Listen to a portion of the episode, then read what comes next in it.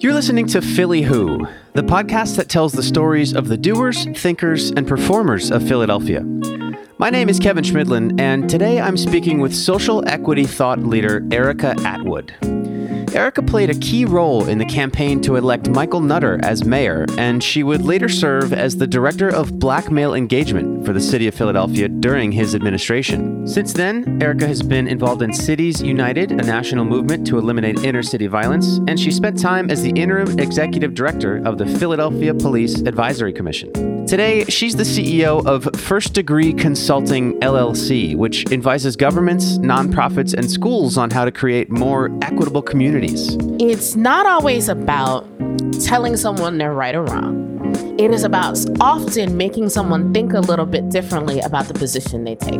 You'll hear about the lives touched by Erica's work and how she's been moved to be a part of their story. He reminded me of that in that moment to say, I probably wouldn't be here if you hadn't told Brandon to take me everywhere so I could see something different. And so I wouldn't fall back into the traps that I'd been in since I was 12. And we'll talk about the ways we can all work to bring about social equity and how we should all make an effort to expand our perspective. We get really comfortable in our lane and it gets really easy just to go this day to day and not realize I've spent the last three weeks in rooms with only people that look like me.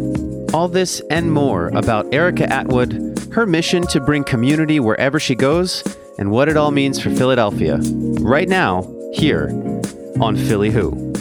I'm your host, Kevin Schmidlin, and stay tuned.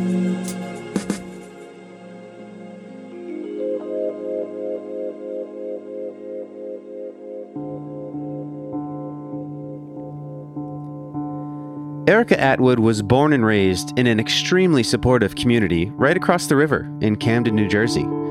And though she would attend Howard University and go on to receive a graphic design degree, she knew from a young age that her destiny was in serving communities and driving forward social justice. It's really interesting because at 17, I would have told you I want to be a juvenile defense attorney. And I wanted to do something involved very much aligned with what I do now, um, just in a different path. I wanted to do um, social justice work before it had a name. Um, both of my parents were active in the NAACP in the 60s and the 70s. The YMCA was pretty much the almost a country club for blacks in Camden, um, if that makes any sense. But it was a place where we've, uh, YMCA is a place where we've always been allowed. Um, and so it was a gathering place, and meeting place. Uh, so I understood our history. I understood civil rights. I understood segregation. I understood racism at a very young age. I knew kids who went to jail. Like I knew their my friends' brothers went to jail. Like there was a thing that was happening that was around that needed to be fixed. And I just that was the only path that I saw. Like I understood who Thurgood Marshall was. I understood that there was some injustices happening and how do I do that? So that in at 17, it was like that was what I was good at. Um, so like while I was fumbling around at 18, 19, 20, I had a very much a more acute understanding of who I wanted to be when I was 17, which is really funny. Right. So did you at that time actually go for that type of thing? Oh no. Oh, Why no. not? Being rebellious, I think. I think it was um, fear of failure. Um, well, not my first time away from home, my first time on my own. So I went to boarding school for high school. It, it was the, the the idea was go through sociology program, become a social worker, go to law school, and then do the the, the law school thing. Um, I just found sociology at 18 extremely uh, torturous and mundane. Right. Um, now I'm just like, oh, that's what they were trying to teach me. Now I understand. Now I'm ready. Um, it's interesting because I would say if gap year was a thing, I would I should have taken a gap year as a kid if that was a thing. Yeah. Um, then Well, it sounds like you still sort of you still wound up on the trajectory that you like you said, you knew you wanted to be on at 17. Right. Because you can make plans, you can make all the plans in the world, but if you, your destiny and your purpose is your purpose. Yep. And you're going to end up there whether or not, um, no matter what route you try and take. So when did you then get involved in the Nutter campaign? Um, it was really interesting. Kind of our first real conversation was he had pulled, I guess, a focus group together of folks to talk about. I can't remember what policy it is now, but there might have been 10 of us in the room. I took a friend with me, and we were all college educated. Um, we were all had some level of privilege in the room, either based on our where we came from or what we had built for ourselves. And I remember having this conversation around whatever the policy was, I get it, I support it, but how do we explain it to someone who didn't come out of Penn or who didn't come out of Howard? And how do we not make decisions for people but with people?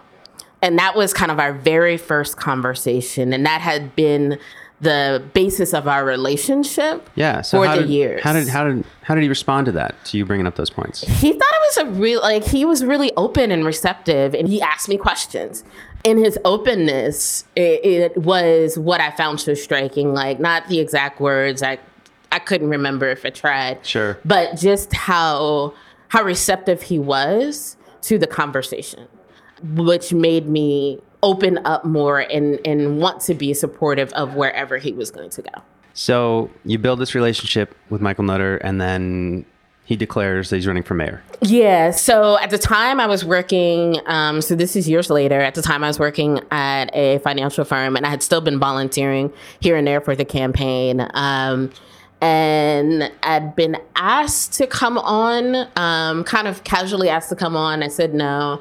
And you just kind of have this kind of sneaking, kind of deep sinking feeling like it wouldn't go away, like the the question wouldn't go away. And so uh, talked it over with some friends um, and went back and saw whether or not the opportunity was still open. And I became his, it was, and I became his deputy finance director uh, for the campaign. So I handled all of his fundraising events and all the outreach, uh, community outreach that directly related to um, fundraising. Yeah. What was the hesitation? Uh, it was unsure. Uh, I had a good job. I had a good boss. I was making decent money. Um, at the time, he had just declared, and he was fifth place in a five-way race, where he was the only one declared. Wow. Uh, so it was it was a risk. It was a huge risk, uh, and culturally, like we tend to be risk adverse. Like Yep. that, that's not a. It wasn't a sure win. Um, at by a long shot at that point in time. Um, there was a lot of criticism that I got from other people in the African American community about supporting him and not some of the other candidates that were sought to be the, sh- or at least two of the other candidates who were sought to be kind of a shoe in. Um, so that was, it was, I was taking a huge risk. Right. You were betting on the underdog. Yeah. And I won. Well, yeah, and, yeah, exactly. Well, the difference here, you know, between that and just straight up betting on the underdog is that you actually participate in the race. You have a direct impact on, you know, on the running and, and, and on the victory. So let's talk about that. You know, you decide to join, Yeah. then what do you do? What do they say? Here, here's your job. I mean, it's it's day in day out going to talk to people and collect checks. Like um, all types of different people. I got to go all over Philadelphia. Um, uh, I saw neighborhoods and things that I had not seen before. Um, I didn't grow up here, uh, so I would come here and visit for holidays. But being able to see um, Philadelphia in its true beauty as a patchwork quilt was really interesting to see. Because you see in political campaigns, um, I would honestly say that you see people at their truest um, in in whether or not they show it to you on purpose or not. Uh, so that was one of the things that kind of just going from event to event, from campaign stop to campaign stop to coordinating um, random uh, trolley tours around the city to meet and greet folks. Uh, that was the type of work that I did on the campaign. You, through campaigning, you know, got a chance to see people at their truest. What's an example of someone being their truest with you? they're the North Philly Stompers. There's this beautiful, wonderful spirit, um, Miss Helen, um, who is kind of an elder in the community. I think I'm getting her name right. I think it's Miss Helen, but I remember her face. And I remember going to visit her and getting almost her permission for us to come into the neighborhood. She was a gatekeeper in a good way, in the sense of you can only come here if you intend to do no harm. And in, in talking to her and sitting in her house and just having a conversation with her and taking that time, and then coming back to that community um, for a block party. Because essentially, we were asking permission to come back and bring the, the candidate back. And coming back and bringing him back and hanging out in the neighborhood. And, and, it was interesting because you you hear mutterings on the street. Well, when he get here, I don't know. I'm not messing with him. Like, and so you get all of that. And then when he gets there, you see folks pull out their camera phones. You see folks come and hug him. That you also see him open up in a way people didn't think was possible because he comes across one way on a screen and in an interview, but when you get him kind of one on one, you see how open and how how loving he can be to each and every individual that comes and approaches him how open he is again while i why i supported him in the first place how open he is to listen how open he is to people and that was a part that i really loved about or that behind the veil moment um, and spending that time at that block party in North Philly. So, Mayor Nutter gets elected. Yep. He invites you to be a part of his administration. Yeah.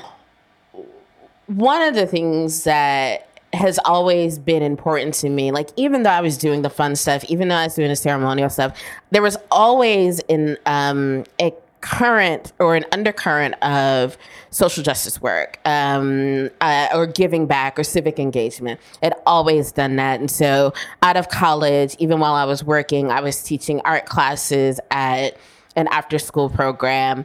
I got the opportunity to go to the Urban League conference when it was here in the the late 90s and so from there i joined urban league young professionals so i was always volunteering always giving back always doing something and so even while i was doing all this great stuff kind of in the the the, the the arc of what you see there were still the roots of kind of civic engagement that existed for me.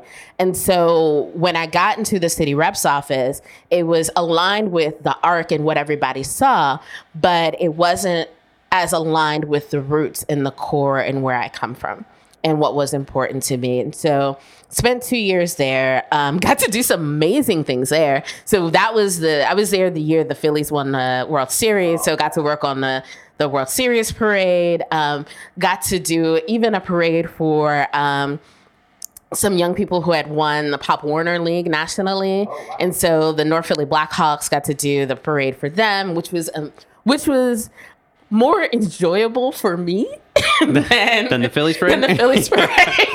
the Phillies parade was pretty intense. It was, yeah, that was a thing.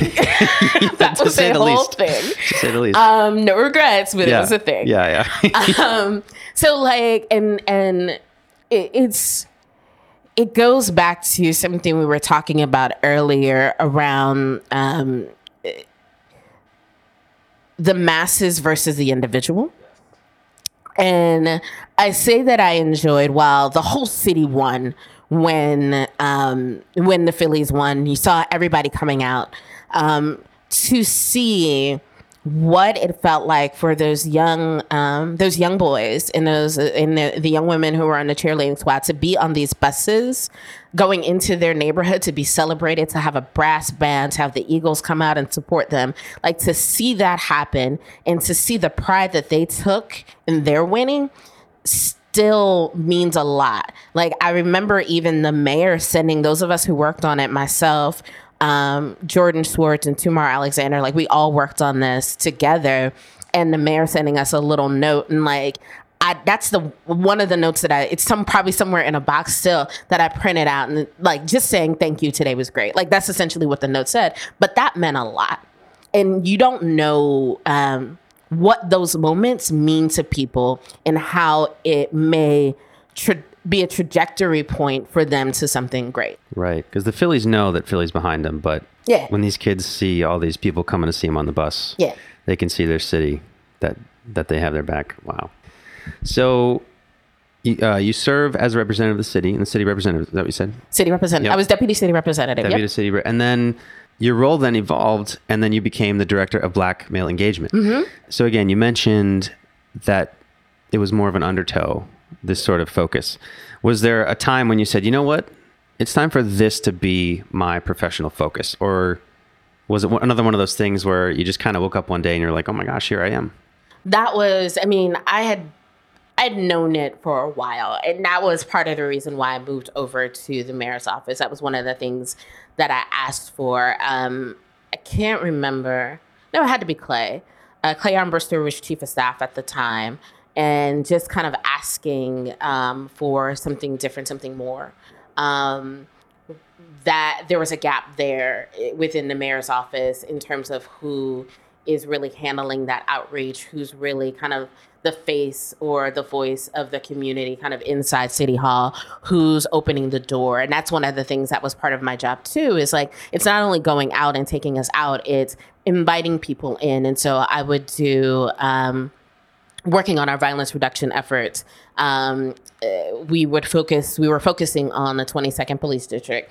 So I held a dinner with all the community leaders that we could identify from the 22nd Police District to just talk to them about what our plan was and get their support. Because you need trusted messengers on the ground. You can't make decisions for community without talking to them and without them kind of giving you the okay. Again, back to sitting in Miss Helen's li- living room. It's like I can't come in your hood and tell you what I'm supposed to do if I'm not unwilling to talk to you. And so that's always been a tenet of um, how I operate. Um, and it still is. It's absolutely like I'm not going to make decisions, and no one should feel comfortable making decisions for communities without having a conversation with them first. Yeah. So, in your time as the director of Black Engagement, was there anything that stands out to you were you particularly removed by the impact of, of the work you were doing? Um, funny. It, it's actually something that happened recently. Okay. Um, post being in uh, city government. Um, I live in West Philly, um, University City.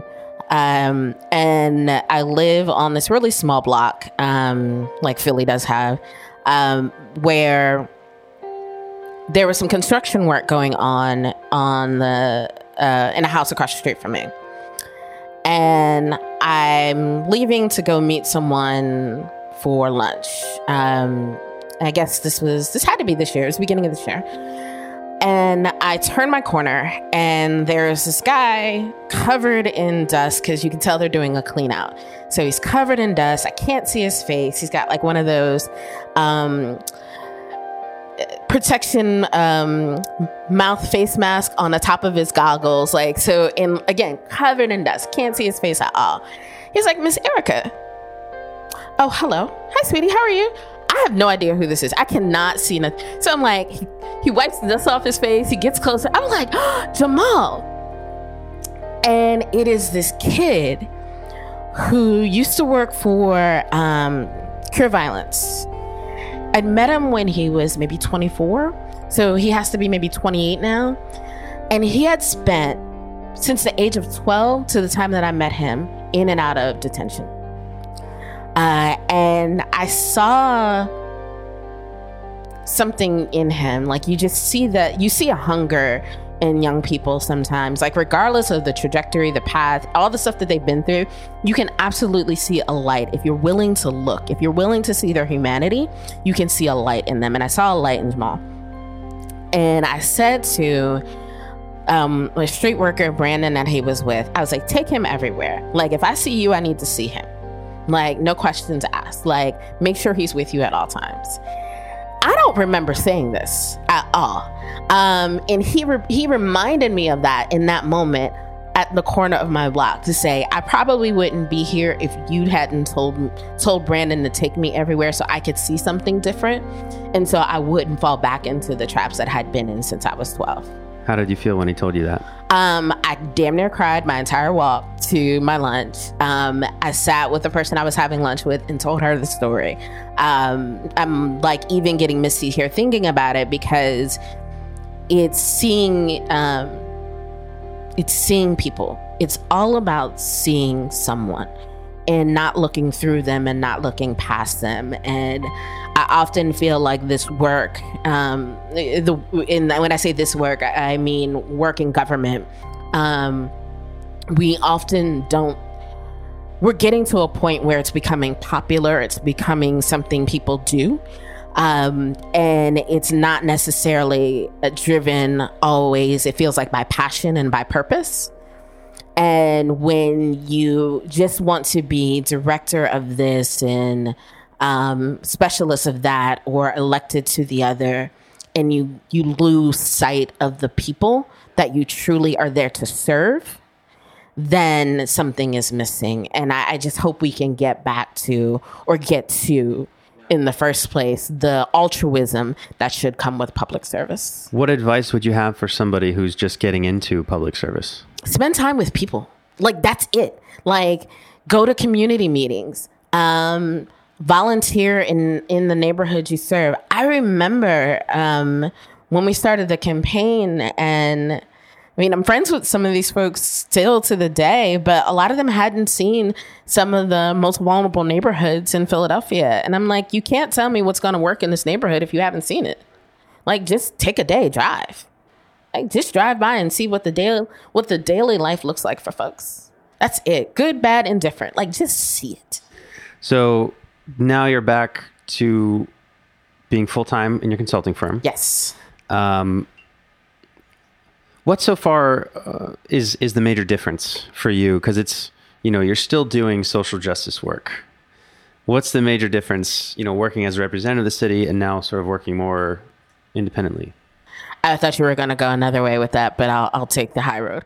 Uh, I mean, I'm intrigued. I was like, oh, the major difference is that sometimes I get to work in my pajamas. Oh yeah. Uh, yeah, that I gotta imagine that's nice. that's nice, that's nice. No, um, um, so the so it, it's about an inside outside game, um, and so public service for me is about breaking a system that doesn't work or making a system that that could work more efficient. And you can do that by getting into the mechanism and removing cogs and replacing them and cleaning stuff out and from the inside of a of, of a mechanism. And then sometimes from the outside, you can say, all right, well, I understand now how it works on the outside. Now let me do the stuff on the outside that'll make it go and make it work better. So what what types of th- so are there certain types of things that almost have to be done from the outside? Or is it just a difference of how you do the same things? Hmm. I think it's both end. It's actually both end. Sometimes working inside can be your best education. And so understanding how policies are made, understanding how they're put into practice. There will be some folks that tell you policies don't work. I don't agree. I think policies absolutely do work if they're the right freaking policies. And you get to to one, um, right, make, decide on, remove the right things from policies on the inside you get to advocate for, yell about, research, study on the outside. Bad policies don't work. Bad policies don't work. Bad people making good policy don't work. So, with issues like these, a lot of people, for whatever reason, make a decision on how they feel, and that that's it. They don't seem to really have a very open mind or want to learn or hear from anybody else. How do you approach that? Listen. Listen to them? Yeah. Listen. Uh, and so I've said I do a lot of traveling for consulting. Like I'm on a plane tomorrow morning at 8 a.m. to LA. Like you meet a lot of people. And you meet a lot of people who don't understand who I am because they've never had an intimate conversation with a person of color before. Um, you meet a lot of people who have never seen an urban area. Um, so this is the best example I can say for this. And so I've sat at bars and you can tell a person who's willing to listen and be heard based on when I tell them what I do, whether or not they shut down. If I say, I say, well, what do you do? I said, I'm a consultant. What do you consult on? I consult on race and equity issues. Shut down, open up. You know. Most people open up. Oh. Most people will say, oh, well, what is what does that mean? What does that entail? Tell me about that. So I'll tell them a little, I'll tell them about a project that I work on. And so then you start to get folks talking about opinions. Or um, we'll talk about something because there's always CNN or MSNBC or Fox News or something on in an airport. So we'll talk about what's on the, the whatever the story is, whatever 45 has said. Like it's we're we're gonna discuss that. And I listen, and then I ask questions. And so it's not always about telling someone they're right or wrong. It is about often making someone think a little bit differently about the position they take. And if you ask them the right questions, you'll get to you'll get them to open up and think a little differently. At the time of this recording, um, Philadelphia is coming off a bit of a time in the national spotlight when there was an incident at a Starbucks nearby. Um, you were quoted in an article uh, regarding that incident as saying, Philly is superficially progressive. We want to be better, but we are unwilling as a community to do the tough work in reconciliation of our past. Yeah. Can you can you talk about that more? What is what is the tough work that we have to do? So we have to one um, talk about race, racism, all of our isms, uh, classism, because race, race and class, particularly in the city, in the way that it is developing, are very much intertwined. Uh, and we are a predominantly African American city. We are a majority people of color city, and we are the poorest major city in the country. That is not by fault of the people who are burdened with poverty. We have to talk about the systems by which allowed them to get there. Part of that conversation is happening with cash bail now because that is a hole that is dug deep. We have to talk about just justice reform by and large. We have to talk about um, education reform um, enormously. Like if folks are moving to into the city, um, if you and I move weren't here and we moved here because of a job, we had kids. Where would you put your kids in school? And so, in thinking about the public school system, and you look at um, the magnet schools that exist and some of the amazing work that has been done in some of these other um, the, some of the other schools. You look at Chris Lehmann's work with SLA. Like there there are amazing reforms that are happening, but they're happening episodically or they're happening at a slow pace that they can't serve all of the youth that are happening or they're not getting the support they need be it financial or other resources or infrastructure resources that they need and so we have to begin to address that pipeline to failure. It's not a pipe, it's not just a pipeline to prison, it's a pipeline to failure that we have to stop gay right now. And if we're unwilling to talk about the systems that we work for, support, and and, and make real reform in, then we're not gonna we're gonna keep doing this merry-go-round that digs into the ground that continues to bury us. For someone who comes from a place of privilege, does not have the perspective of folks that are in this pipeline to failure, but is but wants to help, it can be very overwhelming and intimidating to step into the conversation for fear of just saying the wrong thing or, you know, not at first approaching these problems in the right way. Do you have any advice? I think for someone who has never been directly impacted by the negative indicators that a lot of the vulnerable communities in which Philadelphia um, faces, I think the best thing you can do one is learn, two, listen, three, it's okay to be wrong. You don't have to do everything with perfection. Um, don't be afraid of of not only the issue but of the people. Uh, you can't be everybody's best friend. You don't need to be everybody's best friend, but just take a step back and just see what's happening and see even how you may contribute in a negative way. Um, I work with, um, I figure out how to say this without telling on people. Um, I've been in meetings where um, the only straight, white, with privilege male does all the talking. Shut up. Like, and listen. That's a start.